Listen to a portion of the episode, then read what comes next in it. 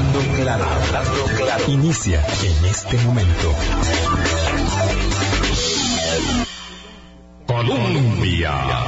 Con un país en sintonía, son las 8 de la mañana en punto. Muchas gracias por acompañarnos, bienvenidas, bienvenidos a nuestra ventana de opinión. Es un gusto compartir con ustedes, eh, saber que se conectan ahí al otro lado en la... ah, 98.7 en la transmisión de Facebook, eh, en diferido, en nuestros podcasts, no, donde sea que estén. No tengo palabras para señalar, hasta los que están siempre enojados e insultantes, están conectados. Y bueno, no tengo palabras para agradecer en todo este tiempo la compañía y me complace hoy muchísimo tener aquí a un viejo amigo, porque es viejo y porque es amigo hace mucho tiempo. Digo, de por sí tiene un año menos que yo y eso ya es, ya es, eso lo Creo que dice es más todo. información de la que el público está Requiriendo. en, en conocer. más, ¿verdad? más que los datos de la información de interés público que venimos a discutir, pero bueno, vale la pena. Don Roberto Gallardo, eh, politólogo, eh, mucho más joven, ¿verdad? Mucho más eh, atrás, no eh, eh, don, don Federico, ah, usted dice que don Federico no parece tan joven. Don Federico Ruiz, que también nos acompaña, politólogos ambos de las tiendas eh, del Partido Liberación Nacional, conocedores de lo que ahí sucede y ha sucedido por décadas, nos acompañan esta mañana. Roberto, qué gusto saludarte aquí en el micrófono de Hablando Claro. Buenos días. Buenos días, Vilma. Buenos días a las amigas y amigos oyentes. Como siempre, es un placer estar aquí. Es un, es un lugar que me es familiar. Eh, con, eh, con Vilma, que es efectivamente amiga desde hace mucho, desde hace mucho tiempo y con quien constantemente estamos discutiendo acerca de la acontecer nacional. Sí, qué bueno es discutir, qué bueno es... eh, Debatir y aprender. debatir y hacerlo eh, desprovistos de la descalificación a priori y personal que reina e impera en muchos de los espacios. Ah, don Federico, gracias por aceptar venir a Hablando Claro esta mañana. Muchísimas gracias, doña Vilma. Un saludo a Roberto y a quienes nos escuchan. Es un verdadero placer estar aquí y ojalá que efectivamente tengamos un intercambio muy productivo. Sí, tenemos mucha información, pero vamos a centrarnos hoy en la crisis del Partido Liberación Nacional. Ha sido muy interesante cómo se han agitado las aguas, aparentemente calmas, turbias, estancadas, de esa agrupación política tras tres derrotas consecutivas. eh, y desde que doña Laura Chinchilla eh, golpeó la mesa y dijo me voy a separar temporalmente de la agrupación para ver si esto hay manera que cambie, pues se han pronunciado muchos grupos, eh, ha renunciado en pleno el comité de ética y hay una renuncia eh, del comité ejecutivo que vamos también a valorar, pero yo quisiera que ustedes nos pudieran dar una, una línea contextual de antecedentes respecto de lo que sucede en un partido que eh, tiene una obligación histórica incuestionable de eh, ser un referente, de seguir siendo un referente que lastimosamente ha dejado de serlo en el escenario eh, político y de la democracia en su conjunto. Roberto.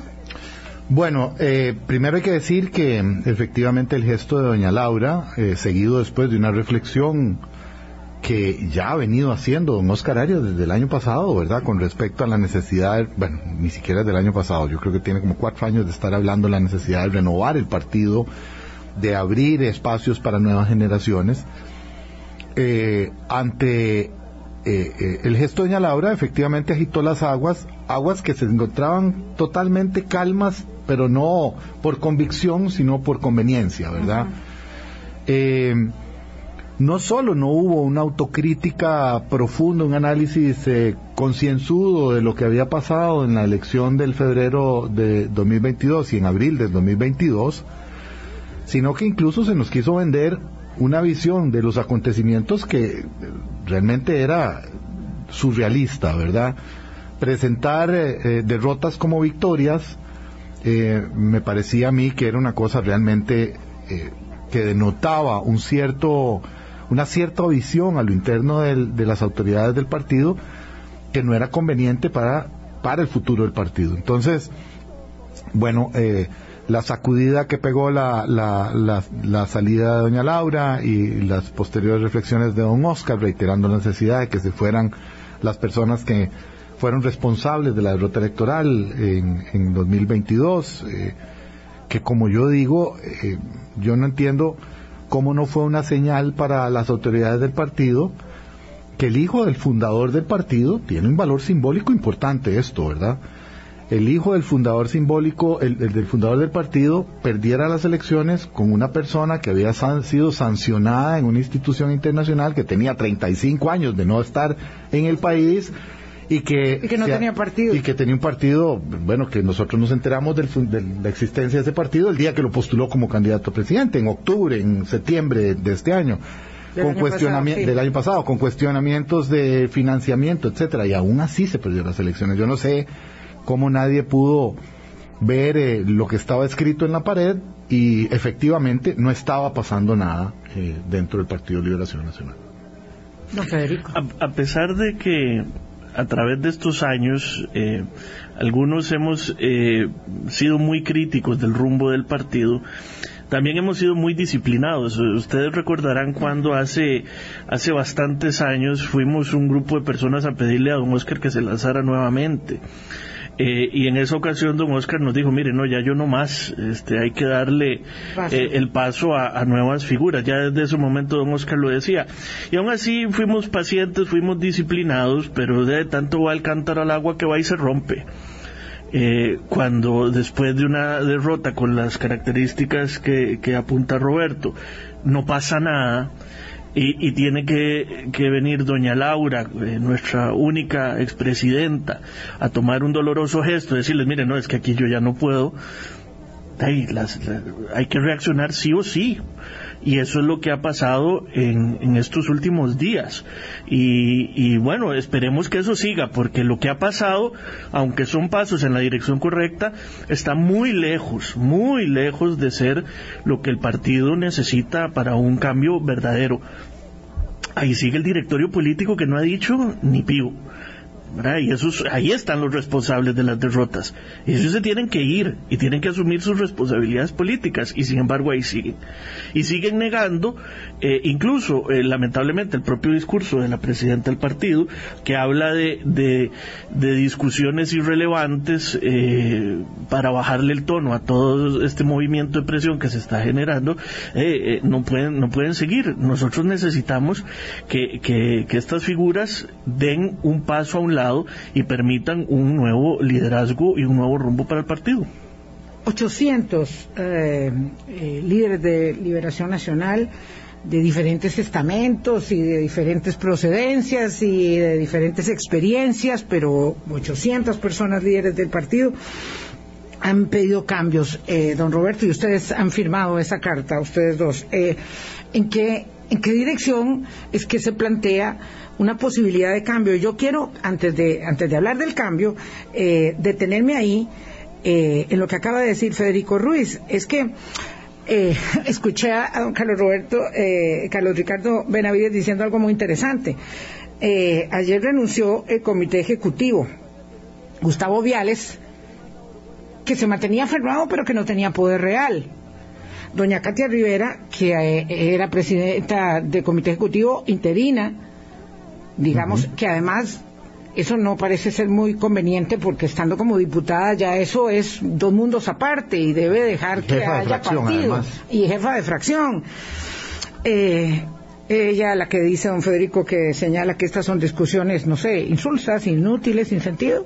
Sí, este, ayer sacó un video eh, para justificar la renuncia, donde básicamente dice, mire, ya renunciamos, dejen de discutir porque esto nos atrasa en, y nos impide continuar en nuestros procesos electorales. Y me parece que ahí está parte del problema, que es que... Que todo cambie para que no cambie nada. Pero además, eh, y, y, creo que es algo ya inconsciente y es parte de lo que hay que quitar, que es ese electoralismo permanente en el que vive Liberación Nacional Entonces, como ya vienen las elecciones municipales, entonces callémonos, no digamos nada, eh, pongamos todo debajo de la alfombra, vamos a volver a ganar. Y, entonces al final... y van a perder. Eh, bueno, y además el problema interno del partido va a seguir creciendo.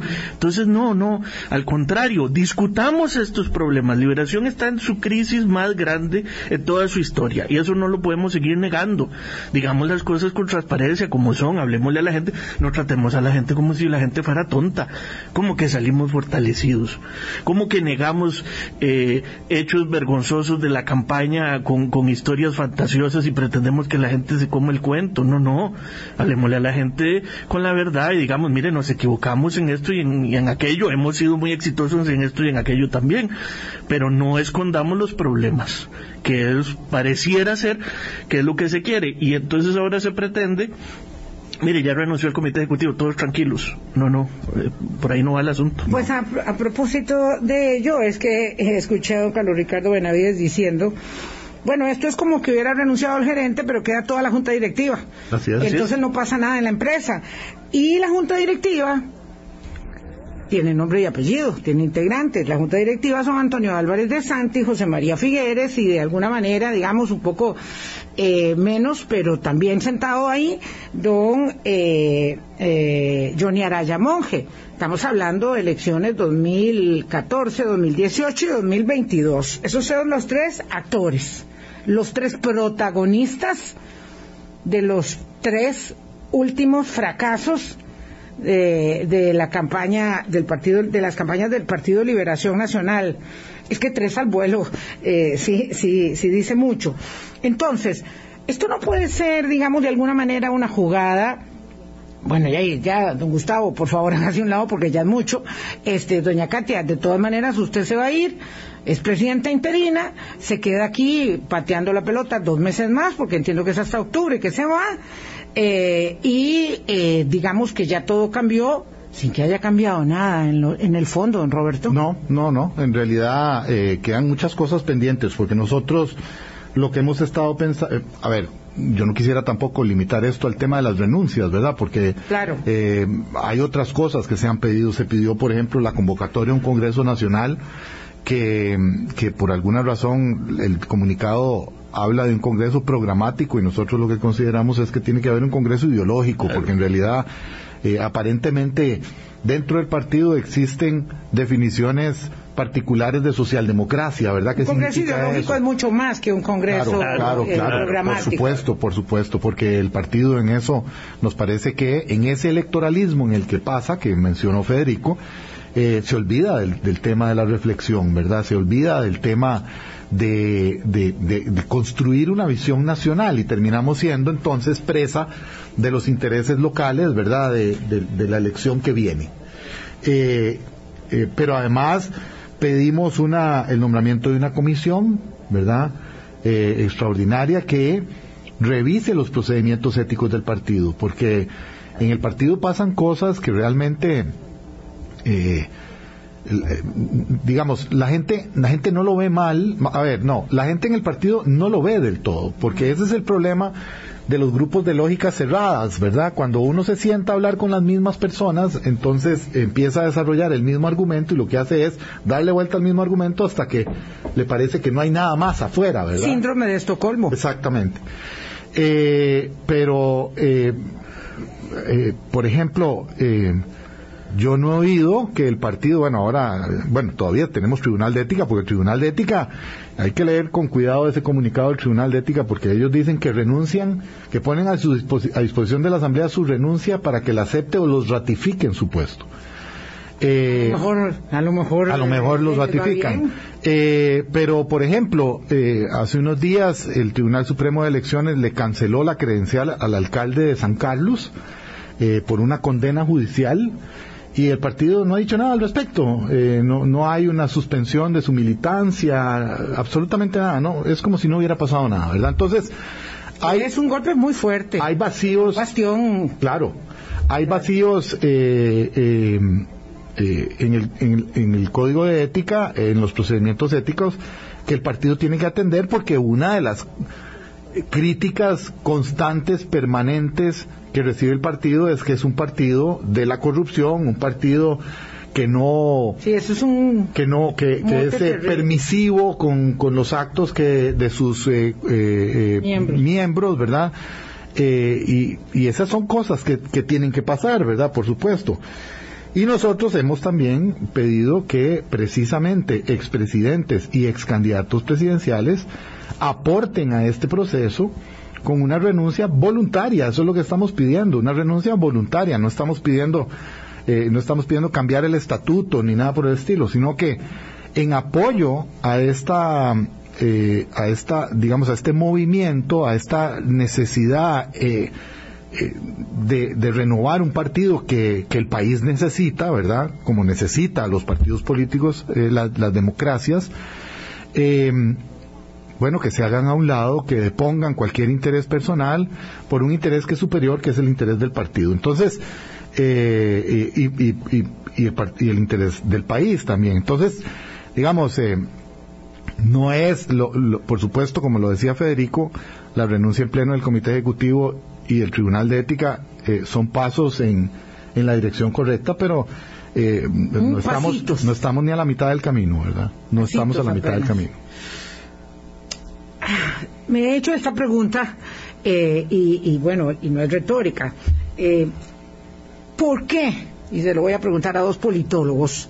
¿Por qué es tan imperioso salvar a Liberación Nacional? Digamos que ustedes no son, eh, no les corre esa sangre por las venas a través de, de, sus, de sus años de militancia. ¿Por qué es que Liberación Nacional es la expresión más acabada de la crisis de los partidos políticos en eh, la democracia costarricense y por qué eso hay que revertirlo. Bueno, porque Liberación Nacional tiene una responsabilidad histórica en primer lugar. Eh, Costa Rica necesita siempre, y ese papel lo ha jugado Liberación Nacional, pero el país necesita siempre tener un partido estructurado, democrático, de centro, reformista, eh, que cuando, y más ahora que estamos en un clima de polarización y que se tiende a los extremos, eh, para usar una frase que usan los estadounidenses, sea el adulto en la habitación. Esa es la importancia del Partido de Liberación Nacional. Ahora, Costa Rica necesita tener no solo un Partido de Liberación Nacional fuerte, sino otros partidos fuertes. Y que los partidos no sean meros trampolines de eh, personalidades que brincan eh, a, puestos de poder, como hemos visto recientemente. Eh, y bueno, el único partido que queda, francamente, con, la, con el último chance para recuperar algo de eso es liberación. Eh, y, bueno, y justamente por eso estamos en, esta lucha, porque al final, ayer que lanzamos este movimiento de rescate del, PLN, eh, decíamos que lo verdaderamente importante es que Liberación Nacional recupere la confianza de la gente para poder ser un actor trascendental en la vida del país, porque si no, la alternativa es justamente la intrascendencia. Y eso no le conviene a la democracia costarricense. Ahora está... Eh, es en la crucijada en la que estamos y las y los liberacionistas y la gente que está interesada en esto tiene que decidir de qué lado se pone, si del, de la intrascendencia y de matar el partido o de cambiarlo, aún eh, con tener eh, una serie de elementos de poder que están en, contra y que se resisten a ese cambio. El, el, yo, yo voy a hacer la reflexión incluso más general, ¿verdad? Los partidos políticos eh, la gente puede tener una opinión muy baja de los partidos políticos y más baja aún del PLN, si es del caso. Pero lo cierto es que en el sistema democrático, en la organización de la distribución del poder político en nuestras sociedades, los partidos políticos son quienes pueden acceder al poder público. Es la única forma en este momento eh, en que la gente, la gente se puede postular a cargos de elección popular a través de los partidos políticos. Eh, los partidos políticos, eh, aparte de, ojalá, tener una organización territorial, tienen que tener también una visión nacional, una aspiración para el país. Eh, ahora estamos, por ejemplo, viviendo una época en donde eso no se hizo explícito en la campaña electoral, tenemos un, presidente de un partido que no hizo explícita esa visión eh, nacional y, bueno, eh, eso genera una gran incertidumbre entre todos los actores y todos los agentes económicos y políticos y sociales del país. Así que los partidos políticos, recuperar un partido político que deje de estar pensando en, en lo electoral, que gire alrededor de los intereses particulares de ciertos actores dentro de las estructuras de los partidos y que se dedique nuevamente a pensar y que se dedique nuevamente a, expresar una imagen además unitaria, ¿verdad? Porque el problema que hemos tenido en los últimos tiempos es que eh, hay, hay, hay, visiones incluso contrapuestas en el Partido de Liberación Nacional de qué es lo que cada uno ve como democracia, pero eh, históricamente eh, Liberación ha sido o fue ese partido que ofrecía esa visión nacional, disputable, ¿verdad? Por supuesto, cuestionable, rebatible, pero la ofrecía. De, eh, de hecho, un poco eh, la preeminencia, aparte de los factores coyunturales específicos, del Partido Acción Ciudadana en las elecciones anteriores a esta tenía que ver con que el Partido Acción Ciudadana, bien que mal, tenía una visión nacional. Eh, disruptiva en muchos aspectos, etcétera, pero tenía una visión nacional. Eh, bueno, ahí ellos también tienen su propia disputa de si el último gobierno fue un, gobierno que expresara esa visión, pero eh, tenían por lo menos esa aspiración. Entonces yo creo que para las democracias, los partidos políticos pensantes, que ya no fuertes, porque yo creo que ya ese puente lo, lo pasamos, ¿verdad?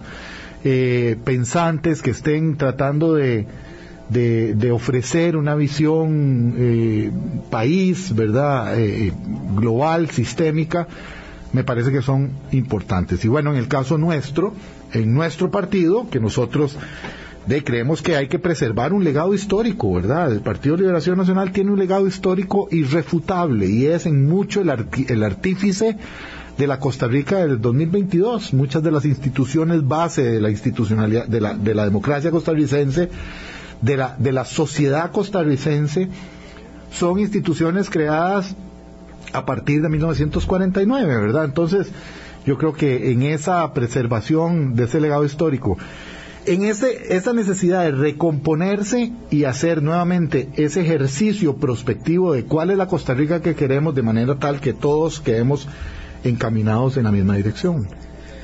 Sí, este Ahora, eso significa, Vilma, sí eh, saber eh, que si nos ponemos de acuerdo en una visión, habrá gente que no esté de acuerdo. Habrá gente que diga, no, esto es demasiado hacia este lado, demasiado hacia este otro, yo me voy a ir a buscar otro partido. Ahorita, parte de los problemas del partido es precisamente que no se ha querido tomar esa definición para no perder absolutamente ninguna base de apoyo a lo interno, ¿verdad? Sobre todo en los grupos que aupan a las personas que llegan a puestos de dirección. Eh, pero la gente se da cuenta de esa falta de honestidad intelectual de parte del partido. Se da cuenta de que estamos jugando en muchísimas canchas eh, y, y, que entonces un día parece que estamos a favor de algo y al día siguiente ya no estamos tan a favor, sino que estamos ahí como ambiguos y eso es precisamente por tratar de ser ese partido atrápalo todo que por ampliar su, su pensamiento termina diluyéndolo al punto que lo hace absolutamente irreconocible, Freddy. Absolutamente, absolutamente de acuerdo. Y justamente por eso lo que pedimos es un congreso ideológico y no programático, como dice doña Katia, porque nosotros necesitamos unificar eh, el discurso político del, del partido y que, y, que, y que todo el mundo sepa con claridad qué atenernos. Vamos a ver, el último congreso ideológico fue el Daniel Oduber, que por cierto doña Katia eh, colaboró con, en ese momento con, con don Leonardo Garnier en la, en la preparación de ese congreso. Ahora, el, el ¿Qué año estamos hablando? Eso fue en 2005. Em, ese congreso eh, sacó un documento maravilloso, Costa Rica integrado por las oportunidades, una cosa así, pero que probablemente leímos 100 personas. Parte del asunto es que hay que hacer un documento robusto, pero también hay que hacer un documento simplificado, que las bases de liberación puedan comprender rápidamente. La Carta Fundamental de Liberación del año 51 eh, son dos páginas ¿verdad? Eh, y decía, y, es como un glosario, Estado, entendemos por Estado esto, ser humano, entendemos por ser humano esto. ese ejercicio hay que volverlo a hacer eh, y después tener otro documento más robusto que, explique nuestra visión de desarrollo. Em, claro, generar la, vamos a ver, hay que generar los insumos y luego diseminar y vender las ideas, vender esas ideas aireadas y refrescadas para, para conquistar a personas que en todo caso estarán eh, decepcionadas, defraudadas, eh, cuando no ya retiradas, ¿verdad? De la, de la posibilidad de considerar que este es, que este, que este, que esta es, este es un podría seguir siendo una alternativa viable. Ese es un ejercicio de liderazgo. El liderazgo no es seguir a la gente, es guiarla.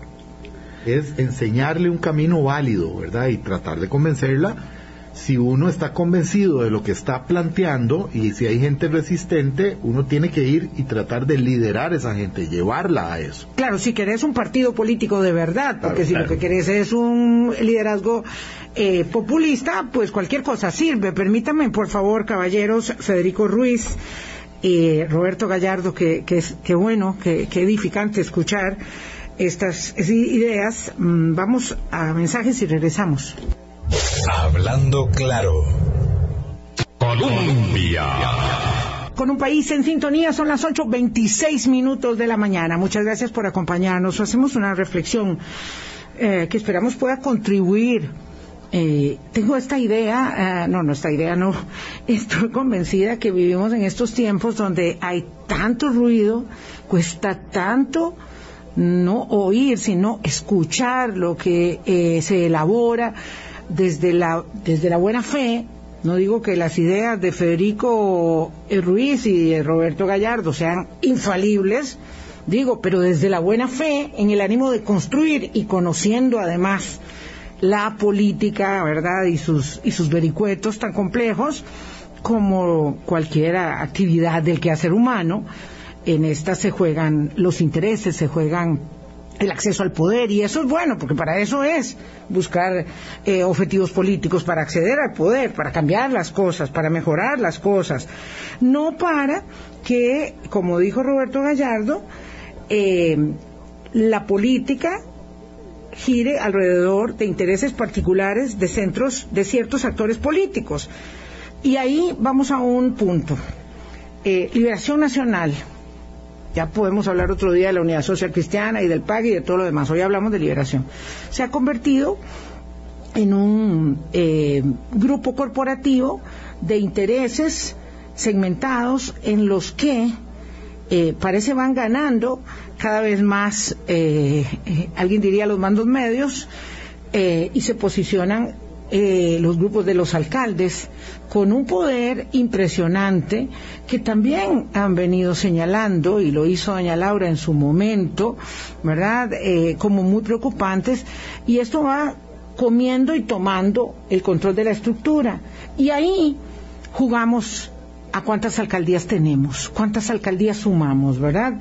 Eh, si es don Johnny, eh, si es, eh, no sé, en su día fue también don Roberto, hay que decirlo, eh, o si es José María, que sigue teniendo en la preeminencia de haber sido presidente del partido, digamos, la mayor cantidad de alcaldes adeptos. Eso es así, eso es lo que ha venido pasando, o es una, una municipalización. Tiene que ver con ese electoralismo del que habla Federico, porque mm, si estamos siempre moviéndonos en función de la siguiente elección, ¿verdad? Eh, bueno, habrá personas que están aspirando o que, que, pretenden aspirar a la presidencia de la República en el 2026 por el Partido Liberación Nacional, que desde ya están tratando de generar apoyos territoriales, involucrándose incluso en campañas cantonales, dando apoyo a candidatos en campañas cantonales eh, con lo cual, eh, bueno, ese, ese, activismo no deja espacio para nada más, ¿verdad? Pero además, eh, hay siempre en el partido, siempre ha habido esta idea, los, que, los que estuvimos siempre en contra de la posibilidad de la reelección indefinida de alcaldes y de autoridades municipales, siempre decíamos que, bueno, que eso, todas las organizaciones internacionales de, de democracia, eh, eh, de análisis de democracia, análisis de ejercicio democrático, decían que era inconveniente para el país, para el país que exista la reelección indefinida. Y la respuesta siempre era, el problema es que si nosotros dentro del partido prohibimos la elección indefinida, el alcalde de ese cantón va a ir y armar su propio partido cantonal y vamos a perder la elección en ese cantón. Ese es un ejemplo clarísimo en donde ese electoralismo es guía de la acción política y no la convicción, digamos, eh, democrática o, ideológica, que podíamos discutirla o no, ¿verdad?, a lo interno del partido. Pero la consideración nunca fue, digamos, el elemento de legitimación democrática, de la inconveniencia o conveniencia de una reelección indefinida, sino el cálculo electoral. El, electoralismo es el, el gran secuestrador que mantiene rehén las ideas que otrora pues guiaron al Partido de Liberación Nacional. Mm, y más aún, eh, yo lo pongo de la siguiente forma. Liberación Nacional en estos momentos es un partido feudalizado. Tiene feudos y tiene una alta nobleza y una baja nobleza. La baja nobleza son esos, esos feudos territoriales de personas que controlan su feudo, su estructura a más no poder, y después está la alta nobleza de, ¿verdad? de candidatos presidenciales y sus personas que a veces eh, están aliados y a veces eh, separados. Separados, ¿verdad? Entonces ahora... ahora don Antonio y José María son la expresión elocuente de eso. Entonces te dicen, no, ¿cómo nos vamos a ir? ¿Para que, para que queden los alcaldes? ¿verdad? Pero después fueron aliados para crear un movimiento municipalista como si ya no hubieran suficientes personas de los territorios dentro de las estructuras del partido. Entonces, a veces, y hay lugares donde si uno no es de cierto apellido, olvídese que ser candidato a diputado o alcalde o al regidor. Entonces, parte no solo es el tema ideológico. Puede la familia directa del apellido Viales o la, o, la familia política del apellido Viales en, el, en, la zona sur y ahí se queda. Eh, entonces, el tema ideológico es uno, pero el tema de los procesos internos y de la forma en que está estructurada está estructurado el partido es otro. Y eso también hay que entrarle, porque el Partido Liberación Nacional es un partido con vocación nacional en primer lugar y que después en los territorios, en lo local, también desarrolla su accionar político, pero no ahora que da lo mismo eh, quien esté en San Carlos que quien esté en Cañas, que quien esté en Buenos Aires y quien esté en Limón, y eso es parte de lo que hay que cambiar. Y por eso también es realmente importante ver que la Asamblea Nacional, cuando tome las decisiones para sustituir a las actuales autoridades, las sustituyan bien. Porque no se trata de cambiar unos, unos malos por otros peores que es un, peligro. Entonces, y hay que seguir con el, con el dedo en el renglón en, ese sentido. Sí, eh, yo, yo quiero agregar además que eh, un partido que solo está pensando en elecciones es un partido eh, condenado a la irrelevancia. Eh, a, convertirse en un partido como el Partido Progreso Social Democrático. Un partido que lo único que hace es prestarse para las aspiraciones personales. Un poco volver a la Costa Rica de principios del siglo XX, ¿verdad? Cuando se formaban los partidos políticos para impulsar a las figuras. Eh, si el partido ganaba, tal vez se presentaba una segunda elección, pero si perdía, simplemente desaparecía. Eh, el, Partido Liberación Nacional, eh, es decir, lo, lo más sorprendente de todo, ¿verdad?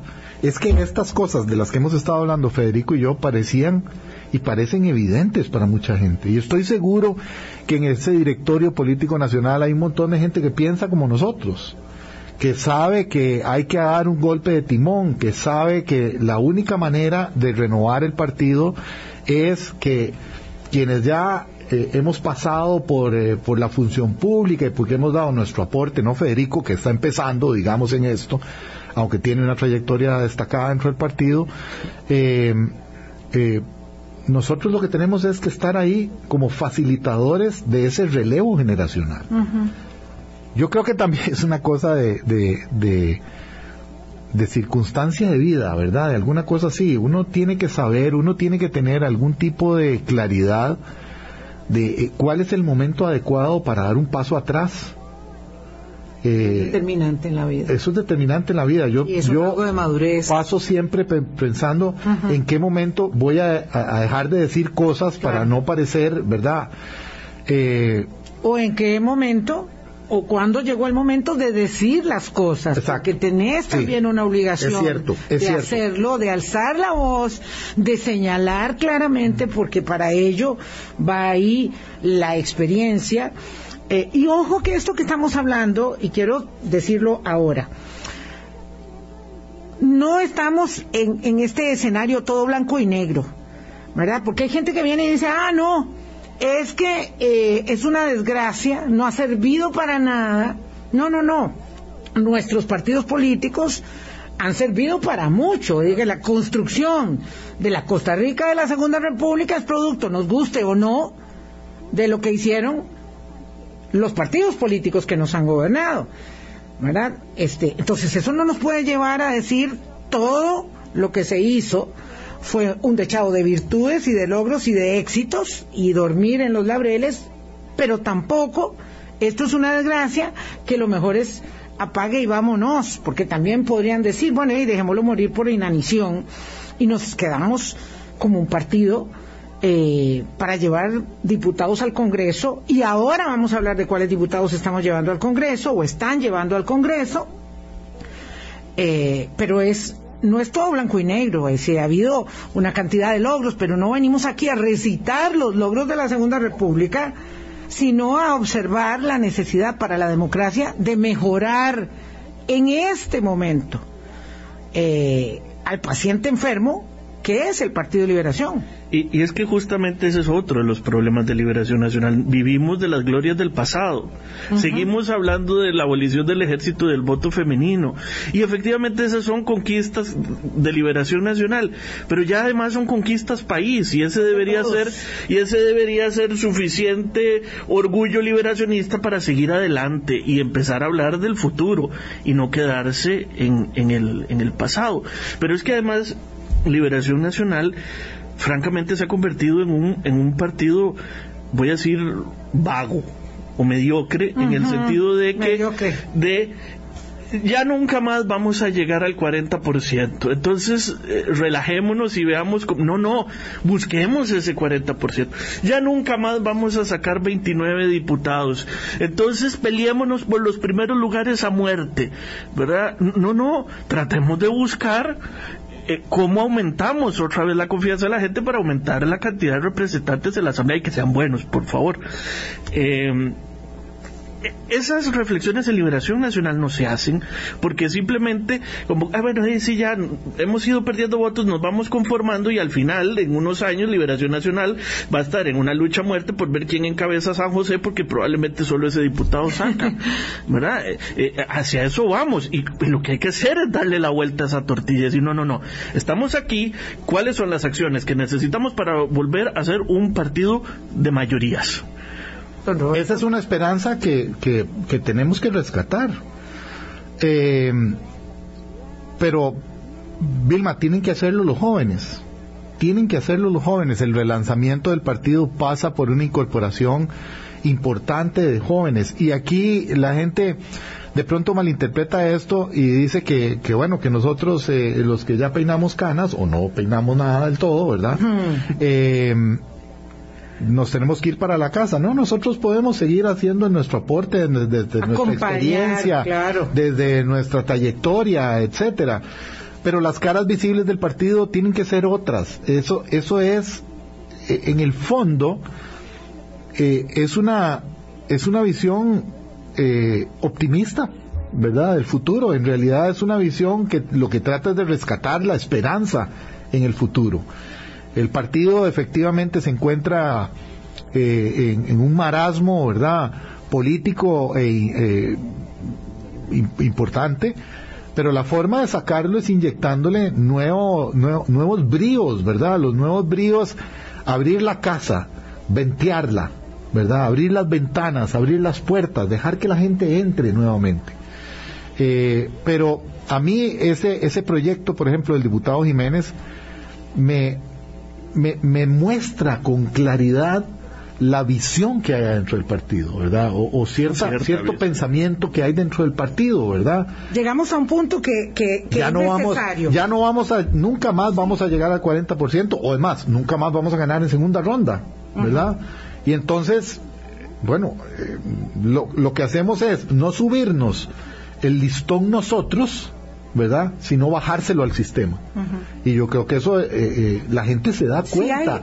La gente se da cuenta, Vilma, la gente no es tonta, la gente dice, claro, se la están acomodando, porque no son capaces de, de, de, crecer, ¿verdad? Y no somos capaces de crecer si seguimos exhibiendo a las mismas personas, si seguimos en esa vacilación ideológica en la que hemos estado en los últimos tiempos, ¿verdad? En esa ambigüedad política en la que hemos estado en los últimos tiempos, si seguimos supeditando el interés nacional al interés electoral particular, ¿verdad? Esas cosas no van a pasar. Y por eso es que nosotros creemos que, que hay que hay que rematar lo que ya inició con las renuncias de ayer. Hay que seguir adelante, hay que eh, eh, ver esos gestos de desprendimiento de los ex candidatos presidenciales, hay que ver eh, las manifestaciones de los miembros del directorio político nacional, ya la juventud pidió esto, aquí estamos hablando de un grupo de gente realmente con, una gran tradición, ¿verdad? Con una gran... Con, gente joven, gente grande, exactamente, hay una, hay una diversidad, ¿verdad? La causa, la causa, digamos, a nosotros nos, nos entusiasma mucho ver los nombres de las personas que están ahí, porque nos ratifica que la causa de la esperanza de relanzar el PLN eh, fue suficiente como para eh, agrupar a gente de diferentes procedencias, de diferentes edades, de diferentes visiones incluso. Y yo creo que eso es algo que el partido, las autoridades del partido no pueden desperdiciar, ¿verdad? Esa energía positiva que nace a partir de estas reflexiones. Y, y si efectivamente queremos relanzar ese partido, eh, ir a buscar ahora que vienen las elecciones municipales y que muchos de los alcaldes no pueden reelegirse, ir a buscar gente a los cantones, ir a hablar con las asambleas cantonales, que el partido tome un acuerdo eh, y que diga que no va a permitir que se va a, que se postulen eh, familiares de los de quienes ocupan actualmente los cargos de elección popular, por ejemplo. Y, y, dejarnos de rodeos. Es el otro día oí algo eh, que me, me, tampoco me sorprendió. Es que un sempiterno alcalde de, de, la capital del país dice es que si se prohíbe la reelección en el Partido de Liberación Nacional, pues yo me voy a un partido nuevo otra vez, vuelvo a buscar otra casa, ¿verdad? Este, y me lanzo nuevamente, me lanzo nuevamente, pero quiero quiero tocar el punto aquí. Perdón, doña Vilma, nada más parece, pero bueno, Liberación Nacional hizo su, su parte, le dijo ya no más también las ciudadanas y los ciudadanos tienen cuota de responsabilidad.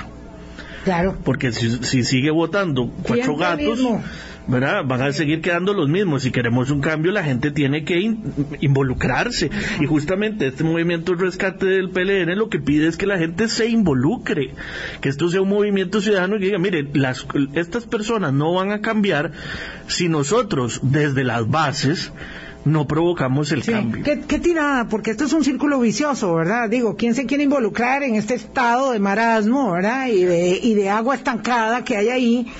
Eh, ¿Quién quiere ir, ¿verdad? A remojarse. Eh, es, es muy complicado cuando la política no es capaz de atraer a las buenas personas, a más buenas personas, a, a, cambiar las cosas.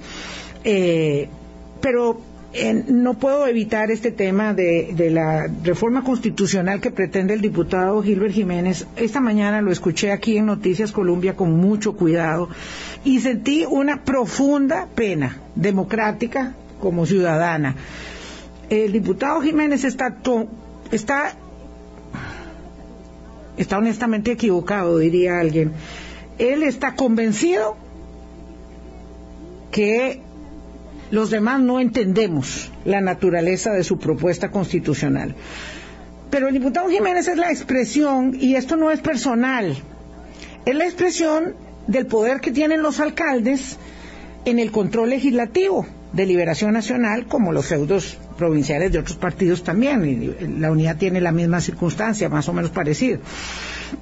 Y entonces, él eh, cree que puede alterar los porcentajes para la elección. Eso no va a pasar, no va a pasar. Yo no tengo ninguna preocupación de que esa reforma constitucional pase. Ese no es el punto. El punto es que Liberación Nacional, a falta de norte, a falta de horizonte, a falta de ideología clara, falta de ambición, proponen cualquier tontería. Este señor un día un día habla de quitarle la plata al CONAVI para dársela a las municipalidades, otro día quería entregarle la revisión técnica también a las municipalidades, ahora pretende bajar del 40 al 20% el porcentaje para la elección en primera ronda, cosa que ni siquiera en Nicaragua, que no es una democracia, existe ese porcentaje, no existe en ninguna parte del mundo, del mundo. Por eso es que las segundas rondas son la tónica en el mundo entero. La fragmentación política es lo que pasa en las democracias. Eh, y esa es la clase de iniciativa, y repito, esta no es una elaboración personal contra él, sino contra su idea, contra su propuesta, que denota la profunda crisis de liberación nacional, don Roberto y don Federico. Claro, claro, sin duda alguna.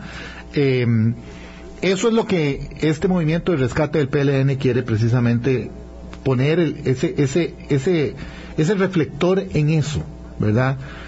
Tratar de que la gente se vea en el espejo y se dé cuenta cuál es eh, la limitación de lo que se está haciendo, ¿verdad? A mí el siempre, por todas las calles. A mí siempre me recuerda Liberación Nacional. El, cuento aquel del, del, tipo que llega del doctor y, y, se toca el pecho y le dice, doctor, me duele aquí, y se toca el brazo y dice, doctor, me duele aquí, y se toca la pierna y le dice, doctor, también me duele aquí. ¿Qué es lo que tengo? Y entonces el doctor le dice, usted lo que tiene es el dedo quebrado, por eso le duele donde se, le duele donde se toque, ¿verdad? Eh, un poco el partido eh, tiene el dedo quebrado, ¿verdad? Y trata de, eh, y, bueno, y trata de justificar una cosa como una reforma como esta a partir de razonamientos que se construyen en un entorno cerrado que no permite, eh, no permea las nuevas ideas.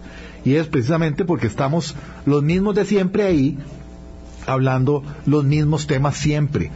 Por eso es que el movimiento Rescate insiste en la necesidad de la renovación, insiste en la necesidad. Hay otro grupo de, compañeros liberacionistas encabezados por don Jorge Patoni, que también circularon una carta hace unos días, había alguna gente ahí como Marco Vinicio Ruiz, etcétera, y una de las solicitudes que hacían, por ejemplo, es que las, que bueno, que renunciara el comité político, eh, eh, el comité ejecutivo y el directorio político, y que las personas que se nombren tengan como requisito que renuncien a, aspirar a cualquier puesto de elección popular durante el periodo en que van a servir en el comité ejecutivo. Eso es una cosa, digamos, que tiene como sentido, ¿verdad? Uno lo piensa y dice, sí, sí, está bien, tiene, tiene sentido para que la gente que esté en el comité ejecutivo no esté trabajando por su candidatura, sino por la organización. Y cuidando a sus alcaldes que van a trabajar sus votos. pero en el Partido Liberación Nacional, ese tipo, hay que pedir eso. Hay que pedirlo. O sea, eh, precisamente por eso es que nace este movimiento rescate, porque esas cosas hay que pedirlas y no deberíamos tener que pedirlas. Pero los dos últimos presidentes que hemos tenido han dejado la presidencia para ir a buscar la, candidatura. En el caso de José María Figueres y en el caso de Guillermo Gonstella. Eso hay que pararlo. Eh, Vamos a hacer una pausa. Perdón, don Federico, tengo que interrumpirlo porque me quedan pocos minutos. Ya venimos al cierre. Hablando claro.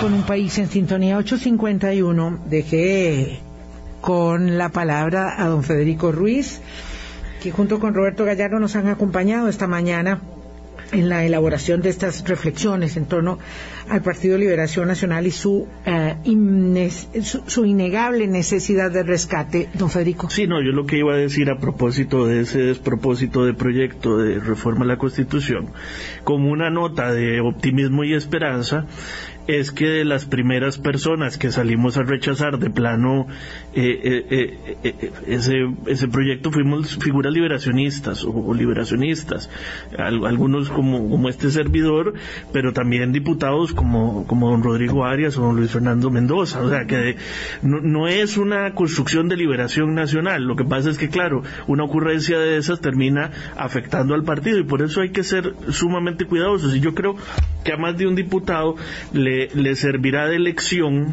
para que cuando se presente una cosa de estas, pues por lo menos reflexionen un poquito y además la fracción de Liberación Nacional, esto sí hay que decirlo, tiene un conjunto de profesionales eh, como asesores de altísimo nivel a los que los diputados deberían recurrir en, en estos casos y no simplemente porque en el plenario les pasan un papel, lo firman porque es mi compañero, ¿verdad? Que es una práctica que también hay que cambiar. Sí, claro, pero es que hay que tener criterio. Es decir, ahora venimos a un periodo de extraordinarias y tengo pánico de, de, de, de, lo que vaya. Perdón, de ordinarias. Venimos, no, ya estamos en el periodo de ordinarias y ahí uno tiene pánico. Entonces ahí salta una idea un día de. de eh, el tema de don Francisco Nicolás, de, saltarse el ROP, de, de, meterle un, un, mordisco al ROP. Eh, cualquier cosa sale eh, en el canasto de las ocurrencias porque no es eh, no es no es un partido, no es una agrupación que está generando pensamiento, que está valorando con seriedad cómo se puede resolver eh, una gran cantidad de problemas que tenemos, sino que es lo que lo que lo que salga. ya nos vamos, don Roberto Gallardo, cierre. Nosotros estamos en esto porque realmente creemos que el Partido Liberación Nacional debe convertirse nuevamente en un vehículo legítimo de las aspiraciones de los grandes sectores de la sociedad. Y eso solo es posible mediante la unificación de nuestra visión nacional, la reconstrucción de nuestra visión nacional, de nuestra visión país, y mediante eh, y hacerlo a partir de las ideas nuevas que puedan traer también nuevas generaciones, con el aporte de la gente de experiencia, pero entendiendo la gente de experiencia que hay momentos en la vida en que uno tiene que dar un paso atrás, que hay momentos en la vida en que uno más bien tiene que propiciar la entrada de, de sangre nueva a las organizaciones como una forma de revitalizarlas y no condenarlas a la muerte o a la lenta agonía como es en la que se encuentra el Partido de Liberación Nacional hasta el momento. Las renuncias del Tribunal de Ética y el, Tribunal, y el, Comité Ejecutivo Superior son pasos en la dirección correcta, pero faltan cosas que hacer desde el plano colectivo, desde el punto de vista del Directorio Político Nacional y desde el plano personal, desde el punto de vista de lo que esperamos nosotros de esas personas que con nuestro esfuerzo llegaron a la presidencia de la República o con nuestro esfuerzo llegaron a la candidatura presidencial del partido eh, y que hagan su aporte con un gesto de desprendimiento que me parece que sería fundamental para darle ese impulso que necesita eh, al partido, liberar de lealtades eh, individuales y personales a las, a las, eh, a las dirigencias intermedias de manera tal que podamos aprovechar la oportunidad histórica de no eh, de 25 o 26 alcaldes que no pueden reelegirse para postular en el Partido Liberación Nacional gente joven, ojalá una cantidad importante de mujeres, eh, de manera tal que empecemos ya a presentar una nueva cara ante el electorado costarricense. Muchísimas gracias Federico Ruiz y Roberto Gallardo por habernos acompañado. Son las 8.55 de la mañana. Nos retiramos. Eh, bueno, mañana tenemos un tema caliente. Hablamos eh, con el jefe de vigilancia de la salud del Ministerio de Salud, el doctor Rodrigo Marín. Mucho, mucho que hablar. Hablando claro, hablando claro.